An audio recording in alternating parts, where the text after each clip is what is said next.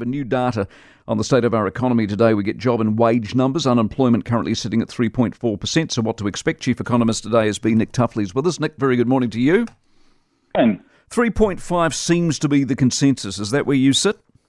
Yes, uh, we're at that too. So, and is the Reserve Bank. So it's a glacial movement up ah. in the unemployment rate, but it's in a market where I think we're at that turning point in the labour market. We're still likely to have some reasonable employment growth, we think, because we've just had a whole lot of people available. But you're seeing in the business surveys that they're really starting to say, hey, look, it's getting much easier to find staff now. And, you know, finding labour is uh, a lesser worry for us. Um, and it's more about finding customers. So the R B will be happy, because three point four to three point five doesn't strike me as what they ultimately need to kill inflation and get it back to, you know, zero to three.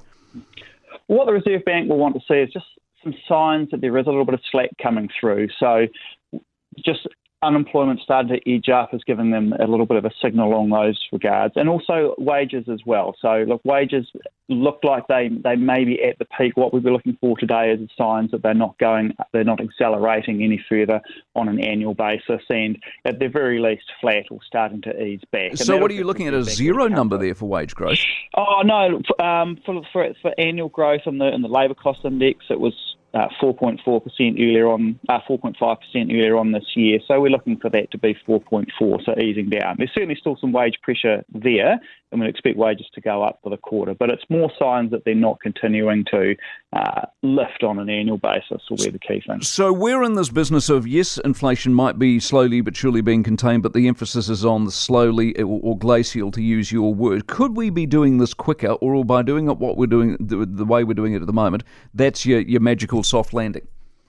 Well, that's the, the the idea of where we are now. As the Reserve Bank's done a, a lot, it's you know, one of the highest uh, rates that we're seeing around around the world.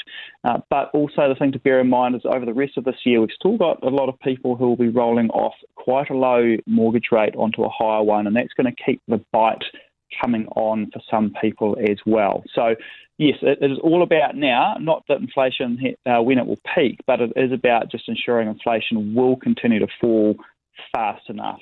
And all right, this is the big number ahead of next the next decision. Exactly. All right, Nick, appreciate it very much. Nick Tuffley, the Chief Economist at A S B.